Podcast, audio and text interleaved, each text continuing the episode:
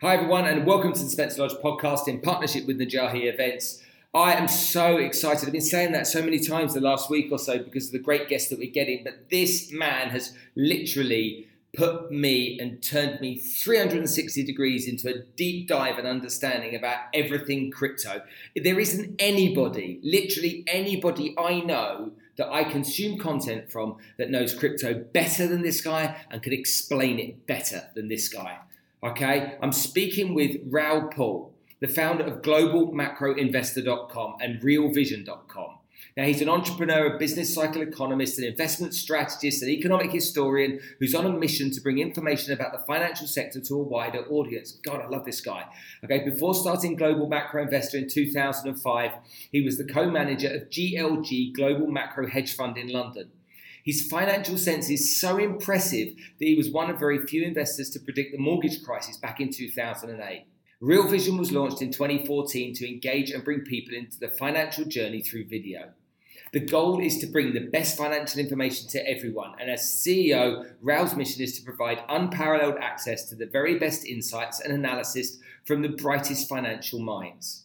For Rao, it's not just about profit, it's about understanding, which is something I deeply admire. Pay attention, like really pay attention. Get a blooming notepad, make notes, because this is going to be a really informative conversation and something you will all, for sure, take something from. Cue the music.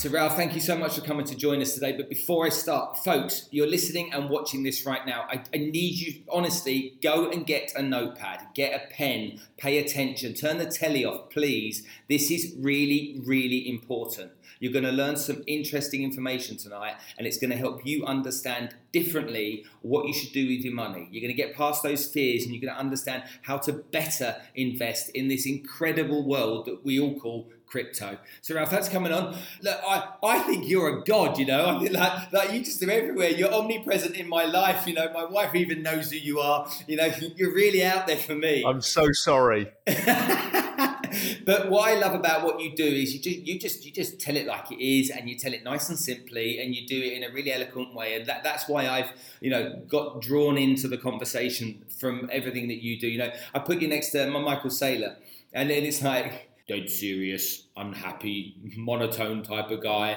full of facts and figures. And then you got you that just makes it sound a bit more fun. So hopefully tonight, I'll try my best. now, for the people that don't know you, that are hiding under a rock, just introduce yourself and let us know a little bit about you. Yeah, so my background is 30 years of finance, right? I'm a finance guy. I grew up in London and I worked for the world's biggest investment banks. I ended up at Goldman Sachs, where I started and ran the hedge fund sales business in equities and equity derivatives. It was then around the recession of 2000 that I wanted to go and trade what I saw was the forthcoming recession. So I went and joined my biggest client, which was the biggest hedge fund in Europe, GLG Partners. And I started and ran their global macro hedge fund. And then eventually decided to opt out of the rat race, moved to the Mediterranean coast of Spain, and started writing uh, macroeconomic um, research and investment strategy for the world's biggest hedge funds, family offices, because I'd had a lot of experience in that field that most people hadn't had. So I started writing that. I'm still writing it 17 years later. Um, but in that journey, that journey gave me a couple of big things, big developments in my life. One, 2008, I saw it coming. I wrote about it. A lot of the people who subscribe to my research, it's expensive institutional research, were some of the world's biggest hedge funds who became famous in the big short for, you know, realizing what was going on and profiting from it. So we all made money out of 2008, which was weird because a lot of friends of mine, and I was living in Spain, got decimated by it. And that was like, they were like, why didn't we know? I thought about it. I thought, well, obviously the banks can't tell people, but why did the media let people down? Why did this, why is there this information asymmetry? So anyway, roll forwards four years later, European crisis. We almost lost the euro, almost lost the European banking system. Governments almost defaulted, and it was a scary mess. And I was in Spain at the epicenter of it. Again, I'd forecasted it. I made money from it. I knew what was going on. And friends of friends, friends of my parents would come up to me and say, Why didn't we know? I've lost money because the bank has converted my savings into preference shares and then gone bust, and I've lost all my money. I'm not protected by the by the um, ECB, and I'm like, you know what? I need to do something about this. So I thought about it for a while and thought, okay, what do I have that others don't have? I have access to all the information. So I'm just going to give it to everybody else. I thought, what's the best way of doing it? Because I already write research reports and mine were really expensive. I thought, video, that's the answer. So I started a video company, co founded a video company called Real Vision, which just interviewed, like you do, Spencer, just interviewed the smartest people I can find and said, how are you thinking about this? What are the investment opportunities you see? What have you learned from your career? And because of my background was with all the other hedge funds, we got the world's most famous hedge fund managers on to talk for an hour, which they've never done before. Because CNBC and stuff like that gave them three minutes and said, What do you think of the stock market today? Or what was Apple's earnings? They don't care. So that started leveling the playing field for people. And that's that's the idea, the mission we have is to democratize the very best financial intelligence. But part of that journey, to make it relevant to this conversation we're going to have today, part of that journey was after 2012, I knew everything was fucked and the financial system was in real trouble. And the only answer now was printing more money, which was devaluing the value of money itself. And that the debt burden couldn't go away now. You couldn't press the reset button because it's too catastrophic. We almost got there in 2008. And then, had it happened in 2020 with the pandemic, it would have been the end of everything because the debts had just got bigger and bigger and bigger. This debt super cycle we've been seeing over the time. So I realized back in 2012, having almost lost the whole system in Europe, I thought we need a way out. So one of this was educating people. I wanted to tell people how to think about this really complicated world we live in where we've gone too far, where debt has gone too far and we risk losing everything. And we don't know who owns anything. And then the other thing I thought about is maybe I'm going to set up the world's safest bank. So naively, I got a few um, kind of um, well-heeled friends together and well-connected people. We went to Singapore, and we went to Switzerland, and we went to the US, and we we tried to set up this bank, and it was hard to do because the banking system doesn't want to allow entrance. They certainly don't want to allow people who don't operate in the same way. So I was kind of giving up, and a friend, one of my subscribers to Global Macro Investor, tapped me on the shoulder and said, "You know what? You should look at Bitcoin." This is 2012, and I'd seen it because my job is as a macro guy is to look at all the investments around the world and figure out what's the most interesting to invest in. So I looked at it and I wrote a paper, which is probably the first paper that suggested that the scarcity of Bitcoin could be compared to the scarcity of gold. And if we compare them on a like for like basis, when gold was at $1,300, Bitcoin should be at a million dollars if it's valued in the same way. And that became a very widely circulated piece of research because that was the first macro research on Bitcoin. Um, and then I started investing in 2013. I bought it for the first time, went up 100% in a month. I'm like, holy shit, what's this? This is not normal. I sold it again. I thought, I need to think about this. Um, I then rebought it and held it all the way through until 2017.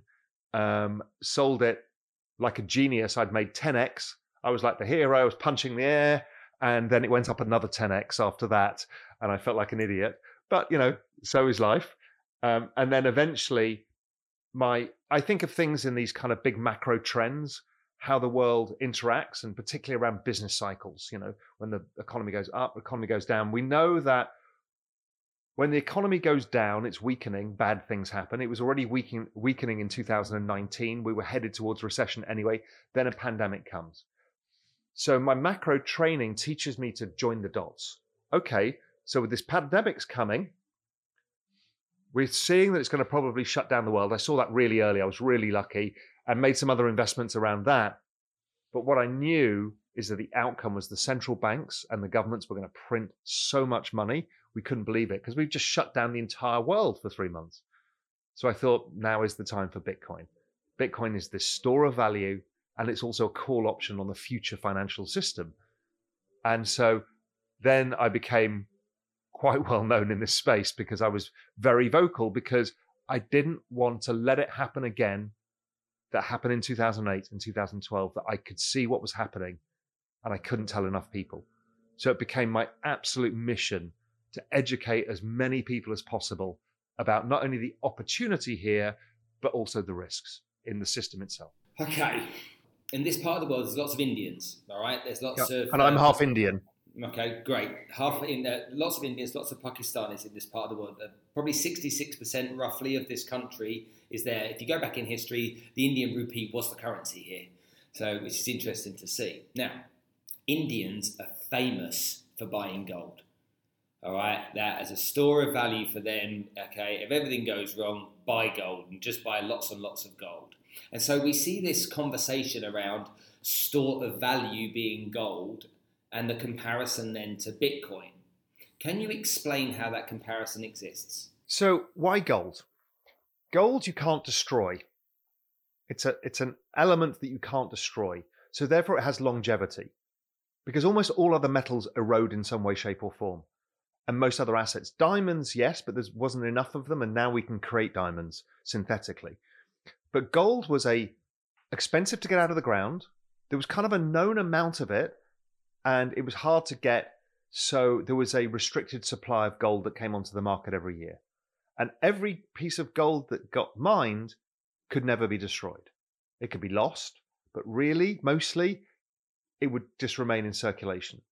So that has what's known as a stock to flow. So there's a stock of stuff that is already mined, that's available.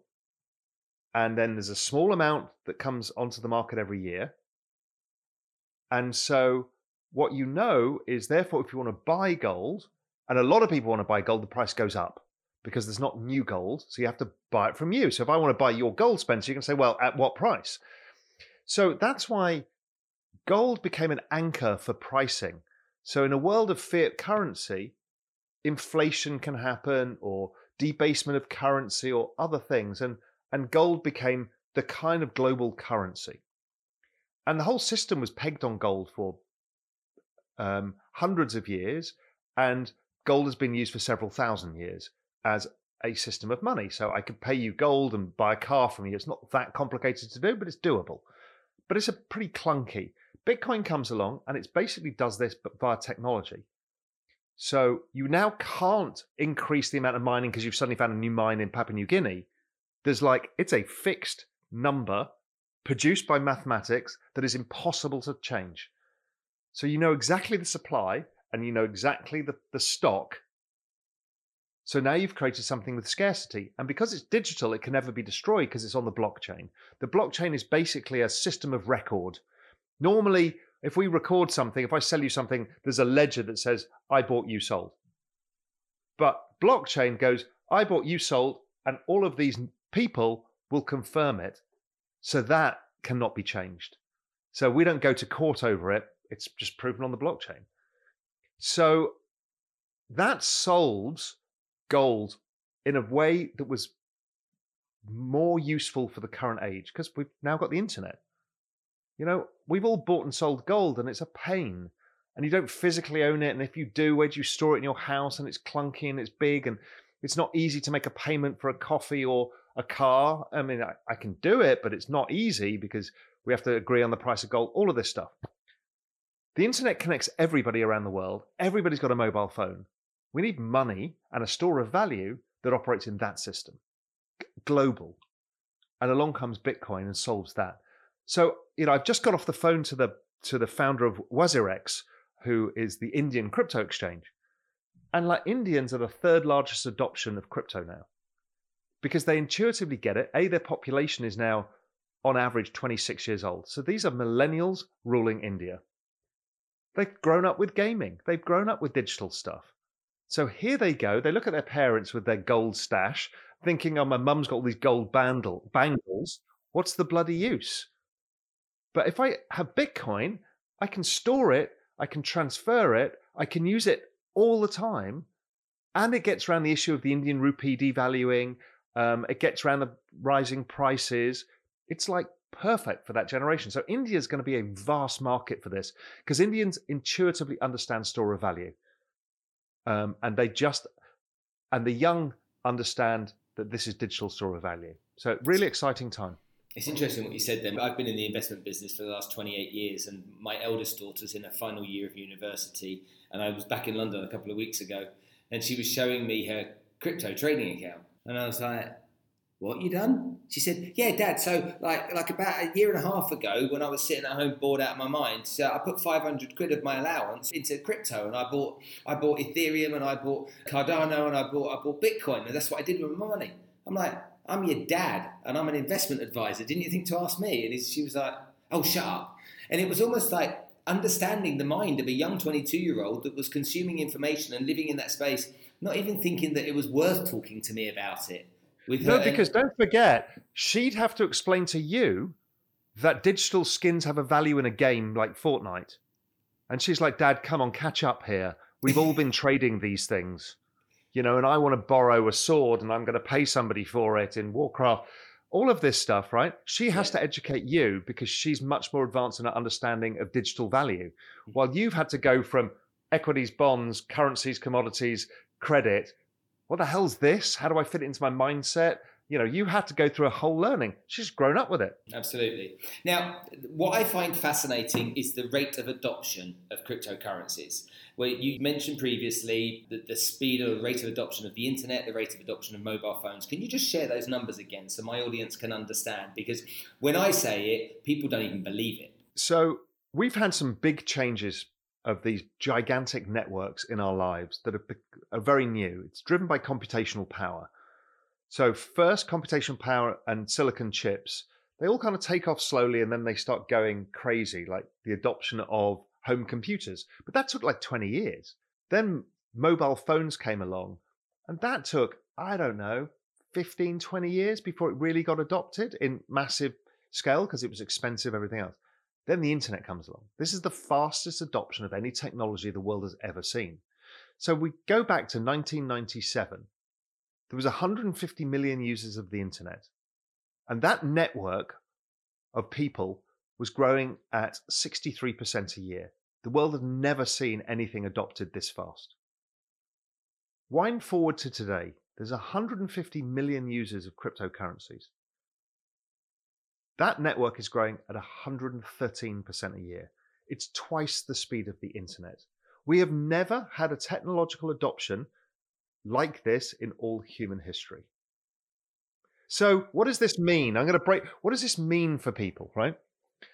What it means is networks are valued in a different way to other things.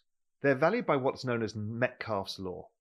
Metcalfe's law states the value of a network is basically the number of people on the network, users, in this case, cryptocurrency owners, and then the number of interconnections, applications, and other stuff. So if you think about, you know, my phone, right? When we first got a mobile phone, I could call you. Now it's a computer, right? The number of applications and everything else. So the value of all those mobile phone networks added together, plus Apple and everything else, is like mind blowingly big. So the value of crypto is really interesting because this is a network of money. We've seen these network models before, like Facebook. So Facebook is a big network. It's valued according to Metcalfe's law. But the difference with Facebook is we as users only get the benefit of the likes and the comments and connecting with our friends and family or or using it for business. And Facebook shareholders made all the money. When you create a network of money, the more people come onto the network, everybody who comes onto the network owns a token. And the value of the token goes up the more people go into the network. So it's like ultra powerful. It's like behavioral economics 101 is give humans a network of money, they're going to make it go up in value and they're going to adopt it very fast. So that means for in, in layman's terms, this is a $2 trillion asset class as of today. All the other asset classes, equities, bonds, real estate, gold, you know, all of these things are bigger. Gold is about eight or 10 trillion. But equities, global equities, global bonds, global real estate, they're all between 150 and 350 trillion dollars. So if this is truly the asset class we think it is, and its adopt its adoption is growing as fast as this, the maths, just the simple adoption maths, suggest that it gets to 200 trillion by the end of the decade. That's a hundred x. So if you think you're in the Middle East, if you think the wealth that happened in the Middle East from after the kind of Brits moved out and the um, and the ruling families took over and discovered oil. That amount of wealth came fast, but it actually took a while. So there was like 20 or 30 years from the 50s to the 70s. And then that amount of wealth was huge. Same with Russia, what happened in Russia once they opened up. What we're doing here is going to create something much larger, totally global in scale, that allows people to make enormous amounts of money as we completely change the world's financial system and the world's business models. And this is the opportunity that we've been given to us. This is the opportunity that we all have to tell other people about because I don't want anybody to come back to me this time around and say, why didn't we know? This is the opportunity. And what's really unique about it, you can be a construction worker from India living in Dubai and put in a few dirham a month. Or you can be a rich dude and put in whatever, but you can both put in 5% of your earnings every month. And it, it's, it doesn't, it stops the rich poor divide because this stuff gets fractionalized. So Bitcoin, oh my God, it's $66,000. No, you can buy a small fraction. So everybody can buy the right percentage for them.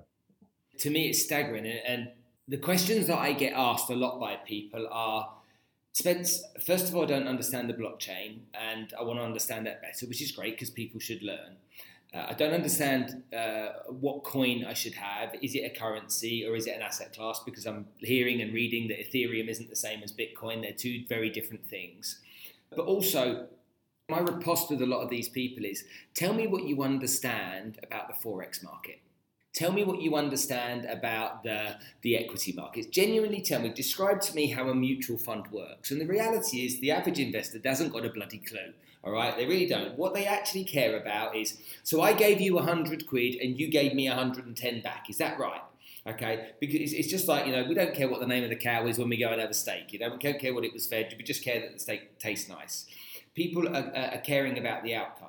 So what we've seen is that, that some people, a lot of people that care about the outcome get seduced by cryptocurrencies because they believe there might be a get rich quick scheme happening here. I can get rich really quick, and so you know my money needs to go there. And some people are walking around with their fingers burnt, and some people are walking around very happy. But the vast majority are still sitting on the fence, saying, "Oh, I don't understand enough about it. I want to get in." you have no doubt in your mind at all, there's no ambiguity at all, okay, that this is the asset class of the now and the future. Correct. And to get people across the line on this, just to interrupt sec, is you and I are talking right now. I have no idea what computer you're on, what phone network you're on, what uh, your internet speed is, what software you're running, anything. And you don't know any of mine. And we don't care. We don't need to know this stuff. Yes, you can become an expert. First, you need to know what is the tailwind here? What is driving this asset, this asset class higher? And once you think about that, you can think about, okay, I don't need to be the expert. I, it's all new. That's okay. I'm going to learn on the journey. Now, people say to me, what do I buy? Okay, okay, Spence, you've convinced me. I'm, I'm, in. Okay, I'm in. I'm going to put some of my salary every month. I'm going to put a chunk of money in. Okay, not first of all. That's the second question. First question is, what exchange do I use?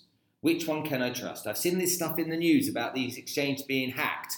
I'm worried about that. And I, my response is always, you also remember banks going bust as well, don't you? In 2008, you remember what happened in Cyprus and in Greece. Okay, people lost everything. You know, you've seen mutual funds go bust. You've seen property funds freeze this kind of stuff has gone on in the real world just as it's you know uh, you've got experiences in the crypto space so what would you recommend and advise somebody to do when choosing an exchange and then the next question after that is going to be how on earth do you make a choice as to where you put your money so firstly just choose one of the big reputable exchanges particularly one that's regulated somewhere because that's going to give you a further comfort so you know there's stuff like coinbase or kraken there's a bunch of these that are big, globalized opportunities. Binance is somewhat different because it's it's kind of regulated in some countries, not in others, everything else. So you choose the risk level you want. Binance is amazing because of all the products you can trade. But just simply you choose one of the really big exchanges. And then from that, once you've decided that, then you can start thinking about it. How I did it very simply, and I suggest everybody does it, is don't go diving off the end of some token that somebody randomly t- told you about in a bar. Go about it intelligently and say, okay, the two big exposures here are Bitcoin and Ethereum. Let me just weight my portfolio by their market cap weighting. So Bitcoin's just over a trillion dollars and Ethereum's 450 million dollars. So there's a weighting for you. This kind of market cap weighting, like you would be if you bought the S&P 500. So that's a pretty easy place to start. Then put it in your portfolio and get to understand the volatility, what it feels like to own this. Because you haven't had an asset class like this before that's so volatile. So you're going to have to learn to fight your own psyche, which is panicking when it goes down, getting euphoric when it goes up. You have to realize it's a long term investment because we're talking about something that's going from 2 trillion to 200 trillion over 10 years that you need to not think about, much like stuff in your retirement account you don't think about, and let it grow. Now, what's going to happen is magic, and it's happened to all of us. Is once we do that, we start reading the news about it. Why did it go down? Why is it going up? What's going on here? Oh, that's interesting. Oh, but what does this new token do? Oh, that's interesting because that's a bit different to this one. And before you know it, you learn by osmosis. It becomes easy.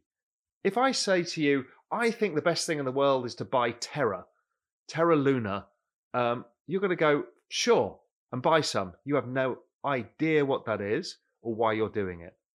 But if you start with Bitcoin and Ethereum to say, let me just use the simple frame of reference, which will be wrong over time, but Bitcoin is the store of value. It's kind of gold with a call option on the future. And Ethereum is the platform for all of the applications to develop. So, so if I think of those two things, I'm kind of covering the entire space for the initial thing because so much is built on Ethereum. Once you've got that, you'll open your mind and then you're comfortable with, okay, I've got the base layer. Now, what do I want to do from there? Okay, that's great advice. Now, you're well known for being almost 100% in crypto, heavily focused on ETH right now more than you are Bitcoin. Now, you've talked about that quite a lot. You own properties, so let's let's say the average Joe's got his house downtown Dubai somewhere, he's got his property there, he's running his mortgage on it. How much does the average Joe, as a percentage of his holdings, need to invest in this space? Okay, so it depends what your financial situation is. Do you have a secure income? Yes, that's number one. Do. So let's say you do. You got a good job. You got a place. You got a mortgage. You got a car. Everything's fine, right? You're just in the grind. That's you know that's most people. So then you've got to think, okay, what investments do I have? Do I have investments? What is my strategy for the future? Now, what you'll probably find is kind of if you're over the age of 40, you've built up some kind of investments, you've probably got some equities and you've got some bits and pieces, you might have some gold or whatever it is, right? So you look at that and think, okay, what is my future expected return? Well, most of those things kind of go up about 6% a year.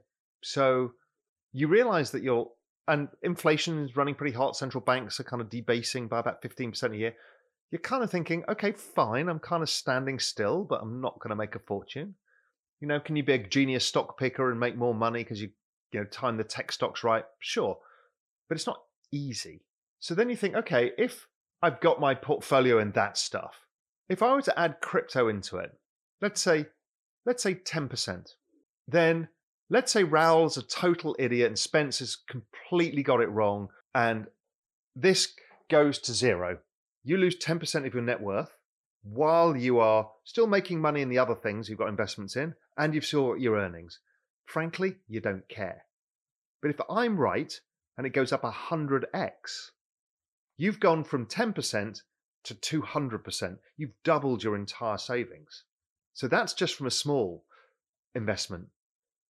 But really, it gets interesting when you're younger, and the Middle East is full of young. If you're younger, your ability to take risk should be higher. So if you start dollar cost averaging or dirham cost averaging into let me just explain into, that for everyone. So, dollar cost averaging or dirham cost averaging is where instead of investing in one lump sum, what you do is you put money in, let's say every month over the course of every month. If you've, if you've got like X amount left of your salary every month, you put some of it into this every month, regardless. And what you're doing is allowing the market to do its ups and downs, and you're kind of indifferent from that because you're saying, listen, over time, this is going to grow. This stops you the insanity of it's going up, I've got to buy it, it's going down, I've got to sell it. It's like, I'm going to do this in a calculated manner and build my savings over time. That's basically what pensions do in um, the stock market. You make a pension payment every month, it does this. But your pension expected returns are almost nothing. You're never going to retire on your pension. That is the dirty secret that nobody wants to realize. Is you're never going to retire. And that's why, you know, your job as a wealth manager is help people navigate that fact is they need to figure out what it is they're trying to do here. So if you're young and you start getting involved in this, you're basically getting a stake in the internet in 1997. What is? I mean, this is game changing because now you're being a VC investor, a technology investor, and a crypto investor, and a visionary all at the same time. So why not take that risk? Because if you're less than 30 years old, hell, this is the opportunity because equities are all time record valuations. Bonds are all time record valuations. Credit's all time record valuations. Real estate's all time record valuations. So your expected return from those assets is pretty low. But this is wildly different. While we're on that subject, then, you just said it, you know, house prices have gone through this, they've rocketed everywhere. Equities and PE ratios are off the charts right now. My belief is, with prices as high as they are and interest rates as low as they are, that they're going to have to slowly increase interest rates eventually anyway. And by increasing those interest rates, it's going to become more expensive for people to borrow money. And there's loads of people that are leveraged up to the hilt on their mortgages now because they've just gone and bought second and third homes and buy to lets or big houses in the countryside after being cooped up in London, etc. What do you think is going to happen to the property market? What do you think is going to happen to interest rates? What do you think is going to happen to equities? So it, it, the, are, we, are we heading from full? So here's the dirty secret. The dirty secret is we talked about this debt bubble, right? The world is 400% of GDP in debt, of which the US is half of it. The world has never been this indebted in history, and no country has been this indebted as a percentage of world GDP. What does that mean? It means if I raise interest rates, everything goes bust because nobody can pay the bill. That's what happened last year. Nobody could pay the bill. So, what did the governments do? And the central bank will give you money to pay your bills. We will forbear your mortgages, i.e., you don't have to pay them for now.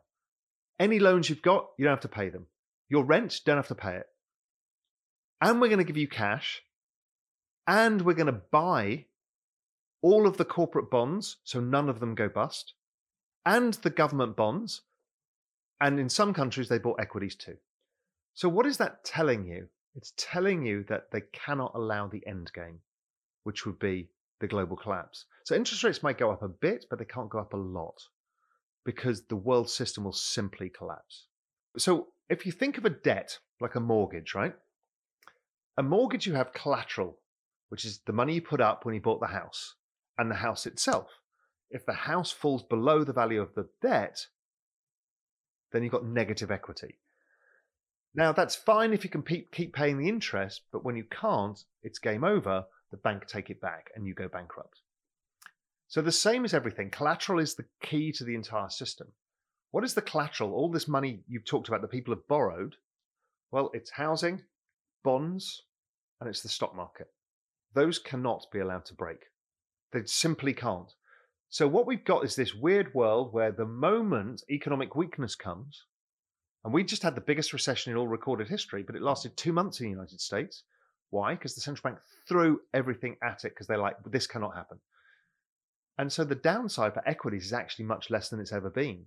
So even if we fall 20% over the next two months, the central bank have this Pavlovian response is we cannot allow it to go lower because we can't allow it to destroy the economy. So we're going to print more money and make it look like stocks are going up. They're actually not. It's actually it's actually the value of fiat currency overall is falling. So I don't think the day of reckoning is coming. I think it's a slow day of reckoning where over time they devalue the currency and we just get poorer. So, how do you get poorer in this situation? Well, traditionally an asset is what we put our money into to defer future consumption. So I buy stocks now so I can, when I'm retired, sell them and spend it on whatever I want to spend it on, right? That's what an asset is. You can pass it on generations. That's all we use assets for deferred consumption and to protect the value of that investment. So if your income is not going up much, and it's not generally, but the price of these assets is going through the roof because these are valued in US dollars and the US dollar or all of these currencies are being printed. So it's actually falling. So it makes them look look like it's they're going up a lot, but they're not. So what you've got now is your same income and all these assets up here. So your future self is now poorer, a lot poorer. Because you're putting in the same amount of money every month into these assets, you're buying less and less of them this is the trick is you're basically devaluing your savings and your earnings and your, what you earn and what you can do with that earnings. Um, and so this is why I, crypto solves a lot of these issues and that's why it's so important.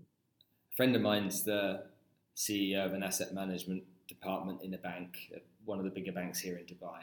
He said to me in the retail bank we have over 10,000 accounts with at least 1 million US dollars in sitting in checking accounts at 0% interest.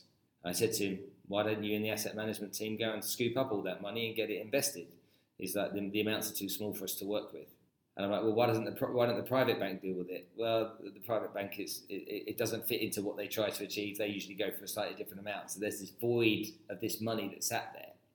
It fascinates me when inflation being really it's not three percent, it's more than three percent and what people are thinking, and I I thought this for a while, is at least I've got my money in the bank and nobody can take it away from me. And that's probably right, right? The probability of that bank going bust is is relatively low.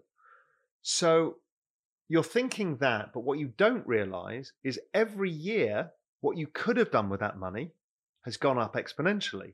So had you bought a property, now the trade-off with property is it's bloody illiquid sometimes and you know dubai is a great place to go through property cycles. Sometimes you can sell a property in a day and other times you can't sell it for six months um, at any price. So property you need to be cautious of but that million dollars that you've got in that account suddenly that property's gone up 40% you're now 40% poorer in that ability. And as you said this implied inflation of stuff.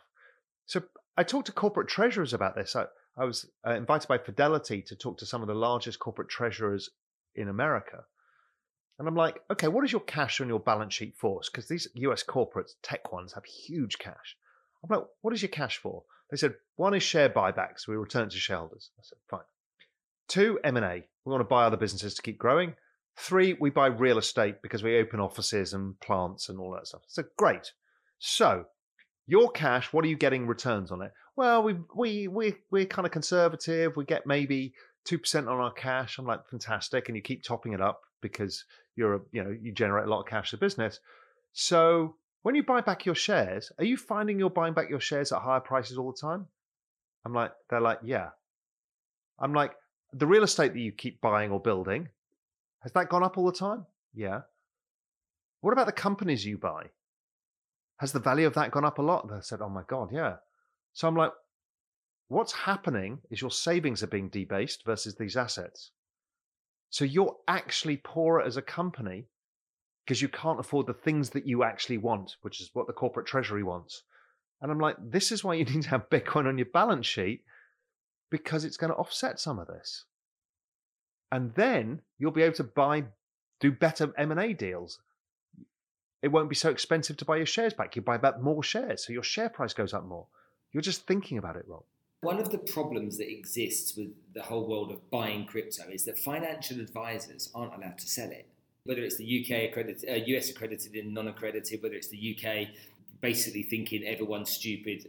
Ricky Gervais put the point on very well about Brexit, saying, you know, we shouldn't have been allowed to vote for Brexit because most of the UK is stupid, which I thought was quite funny. He said, on the back of a bottle of bleach, it says, do not drink. Take the label off that bottle for a year, see who's left, and then vote.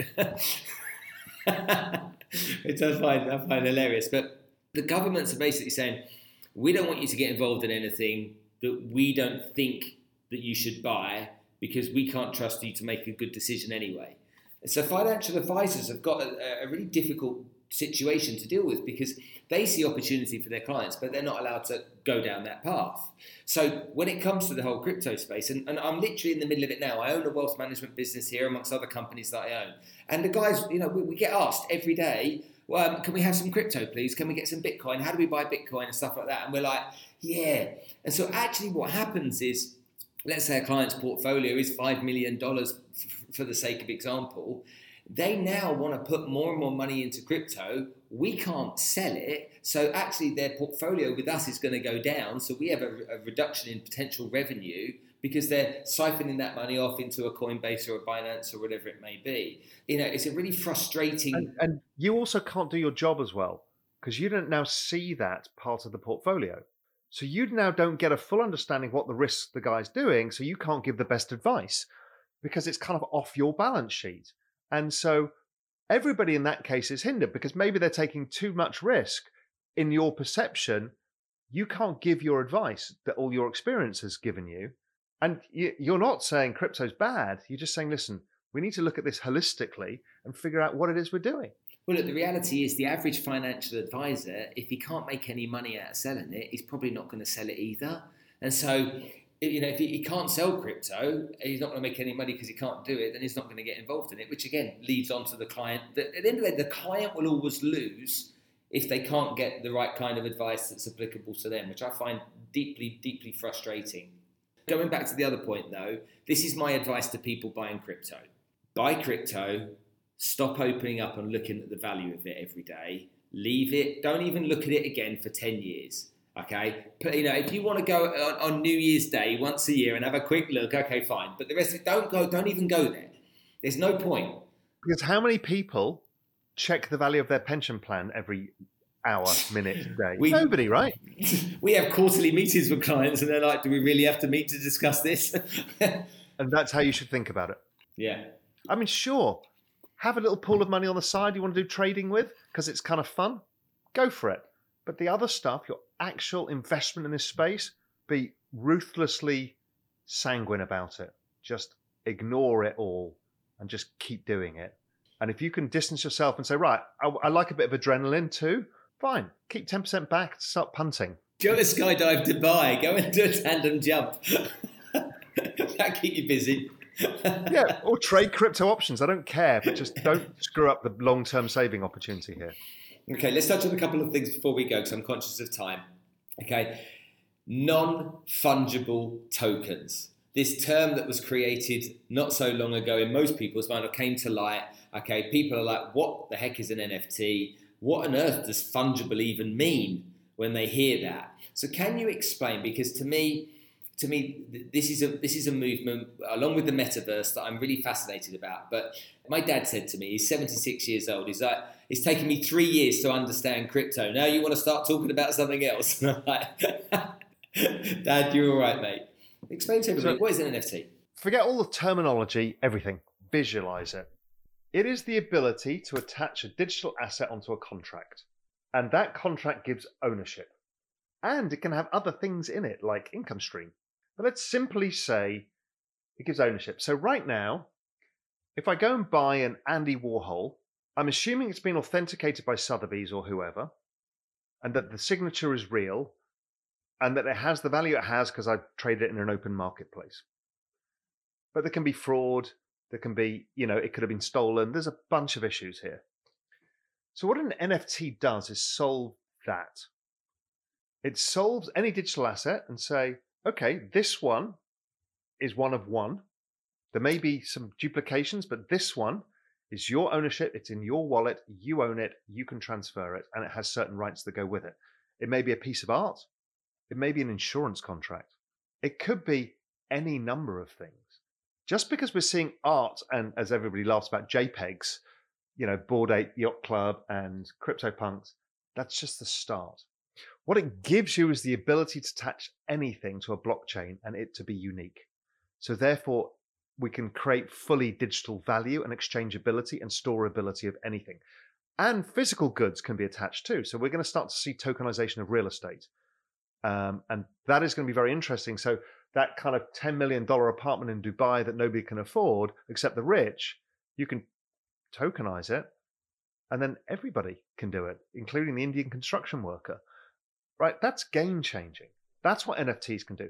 NFTs also give you your digital identity because it's something that you own that is unique to you and has characteristics within it. Because of smart contracts, it allows you to maybe have all of your identity behind that.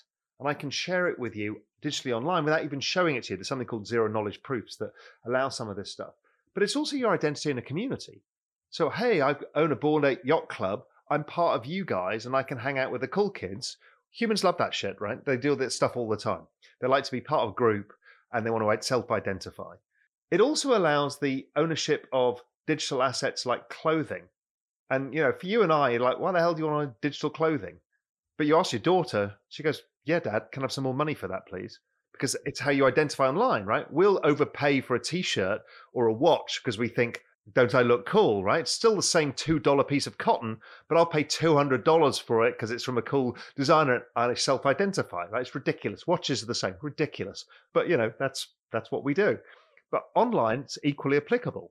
I saw the two worlds collide the other day. I got invited to the pre showing of the Dolce & Gabbana NFT. I'm no fan of Dolce & Gabbana as the clothing, but they created two things here. One was you buy this dress or this jacket or this piece of jewelry, and it's the rights of it attached to an NFT. So you can transfer the rights of it, and you can separate the rights and keep the dress and also get the digital rights. So there's this 4K rendering in the Unreal Engine of this dress that you can now wear once the metaverse is kind of ready for this stuff. They're like, we understand the world's not there yet, but it's yours. And then they did something even cleverer is they designed a jacket and a dress, but the jacket was really interesting. It was made out of materials that cannot exist in the real world, and it was really bloody nice. And I looked at that and I had jacket envy. I thought, God, that's a really cool jacket. And then I thought, yeah, I would easily overpay for this to wear it in the metaverse once we're ready. Of course I would, because that's going to digitally represent me and, you know, what I care about. You know, why do I wear a bunch of bracelets? Just because it's how we identify, right? With our tribe or whatever it is. So this is what NFTs are. And so I think you can figure out it's much bigger than anybody's thinking. People are thinking it's digital art. It's that. People are thinking it's digital communities. It's that. People are thinking it's tokenization of real estate. It's that. It's the tokenization of all assets. Yeah, it's that too. It's the it's the ability to live in this metaverse world where digital goods want to be transferred across experiences from Fortnite to Axie Infinity. Yeah, it's that too. And what else is it? Who the hell knows? It's going to be everything. It's how you create a unique digital identity and transfer it. It's going to be everything. Yes, that and social tokens, which are basically your membership to communities. And like we talked about Facebook before, if we'd had all been given shares in Facebook as users, we'd all be rich. Mm-hmm. But, but the shareholders got rich and we didn't. Mm, in fact, we got poorer because they kind of u- used our data. Oh, by the way, our our identity and data. So once you've got digital identity, you can now charge for it. So for Facebook, sure, you can use my data, pay me. Uh, okay. Which can't happen right now. How do people buy NFTs? How, where, where is it a place that they go to buy that kind of stuff? I think it's too early for most. I think we're in the early discovery phase of what this all means. And look, I'm really deep in all of this space. And I've reached out a lot on Twitter to talk to the leading people at NFTs. I know where it's going. I have no idea how to approach it. And people say, "I'll oh, just go and buy a piece of art." I think all of that stuff's going to go to zero. You know, not Beeple, but you know, but just the kind of stuff that's around now. Here's ten thousand apes smoking cigars. You know, that stuff's just not going to worth anything. And so I don't think it's the place to learn. So I think it's the time to just watch Real Vision videos on it, listen to some podcasts, just absorb it. I don't think it's time. But if you want to stick your toe in, get an OpenSea and just start checking out what these projects are. But I think you're going to go there and go, well, I have no idea. How do I know this? I mean, because we all can work, walk into that crappy art shop in our local town and all of that stuff is worthless and it always will, will be worthless. Sure, you might find something you like. Great. And maybe you should open a wallet and put it in and just figure out how it works. And you can do that for, you know, 50 bucks. Fine, do that. But don't go into that trying to get rich yet because you won't know how to do it. I saw you talking to Gary Vee about it. Yeah. And, and obviously he's created, I can't remember what the, the characters are that he's created. VeeFriends. VeeFriends, that's right, The Friends. And he's obviously talking a lot about it at the moment and he's talking about how important it is and where we should go with it. And when you were talking to him, did you agree with his theory on it? And did you agree with what he was doing? Or was there part of you sitting there thinking, like you're explaining now, maybe it's maybe it's I think it's a grand experiment. So Gary's idea, along with Ashton Kutcher with his Stoner Cats, mm-hmm. what they're That's basically right. saying is we're going to build these characters up from scratch, like Mickey Mouse built Disney. And we don't know where this is going, but if we put a big enough community behind this who have invested in this community and have a vested interest in the community, then magic can happen. Yes.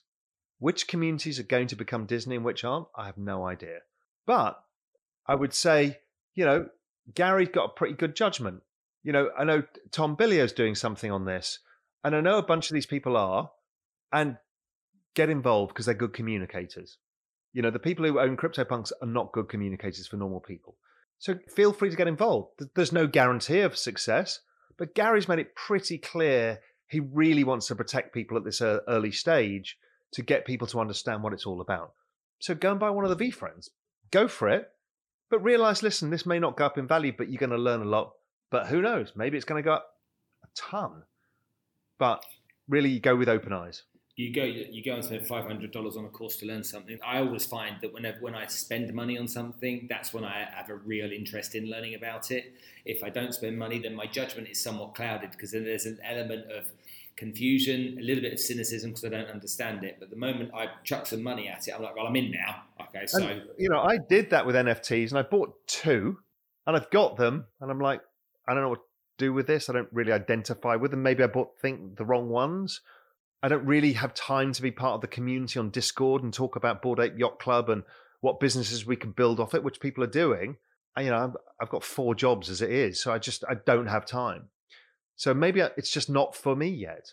Tokenized real estate, yeah, I get that. Not because it's a traditional asset class, but you know, it, it can add value to to certain things that I'm doing, and maybe I'll find the right community I want to be part of. Tokenized real estate's happening here at the moment. So there's a few companies in that space, which is really interesting to watch them evolve. Look, I won't take up any more of your time. I know you're a busy guy, and I know you produce a lot of content. It genuinely, I mean this sincerely, it's an absolute honour and a pleasure to be able to sit and chat with you as openly and as warmly as you've sat and chatted with me today. And everyone, I'm sure, is going to love you because you just give it to us so simply. So, ladies and gentlemen, as I said, I'm sure you've enjoyed every moment of this just like I have. And if you've made notes, make sure you think about what you've written down. If you want to come back and ask me questions, ask me questions. Raoul, Real Vision, how do people go watch your content? Is it realvision.com? Yeah, let me give you a couple of things. Find me on Twitter. I'm very active. I'm trying to share as much information as possible at Raoul, R A O U L G M I. Um, you know, I try and answer people. I try and do as much. I, you know, it's getting increasingly difficult because I've got so many followers, but I'm I'm very active and try to be as helpful as possible and try and be a thought leader. If you want to learn more about this crypto stuff, I set up an entire free channel. Real Vision's not free; it's only it's only two hundred fifty dollars a year. That's all for the traditional world of investing. But for crypto, I'm so passionate about how important this is. We created a free channel. Just go to realvisioncrypto.com or realvision.com forward slash crypto. Input your email address.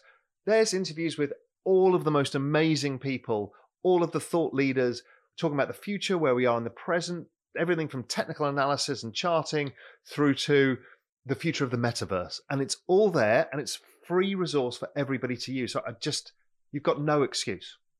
I, you know, don't turn back to me in five years' time and say, why didn't I know? That's that, that was the driving factor here. You do know, go to realvision.com forward slash crypto and just mm. there it all is. Don't blame ignorance on that. Ladies and gentlemen, give it up for the awesome and incredible and probably one of my favourite interviews I've ever done with the amazing Raoul Oh man, that was fascinating. You know, having having someone that can talk about that subject. Look, if you're not invested in crypto, you need to be invested in crypto. Like you said, get Bitcoin, get Ethereum. Don't worry about any of the others. No matter what people say, no matter what you see on social media, just get involved in the two most basics. It's going to make you money over the long term. Leave it in there 10 years. Don't even go onto the account. Forget about it. It'll probably be the best investment you ever make in your life. And I don't say that lightly. Look, if you enjoyed this show and you're listening to it on iTunes, then do me a favour and leave a five star rating. I, honestly, I mean that sincerely. I'd love it if you would. And if you're listening on any other podcast app, it means a lot to me if you leave some love. Again, as I say always, the more people that do that means that this show then gets pushed out to a bigger audience that can enjoy the same content as you. I'll see you next week on the show. Hopefully, you've enjoyed this one. Of course, you did. Okay, send me some comments if you've got any questions and you need any advice. I'll be glad to take them and help you out. So, it's always important to mention people that you partner with, and partners for the podcast are Najahi Events and Najahi Tribe. Now, Najahi sounds like an unusual word, and it is, but it's Arabic for my success. And Najahi have brought some of the world leading public speakers, motivational speakers, inspirational leaders across to Dubai over the course of the years, and Abu Dhabi, mind you. And Najahi brought, I don't know, people like Tony Robbins, ever heard of him? Okay, Nick Vujicic, no arms, no legs, no worries, Lisa Nichols, Prince EA, Jay Shetty, Alicia Keys and people like this, and they bring them in and they run events. And from those events, we go and we learn from these incredible people.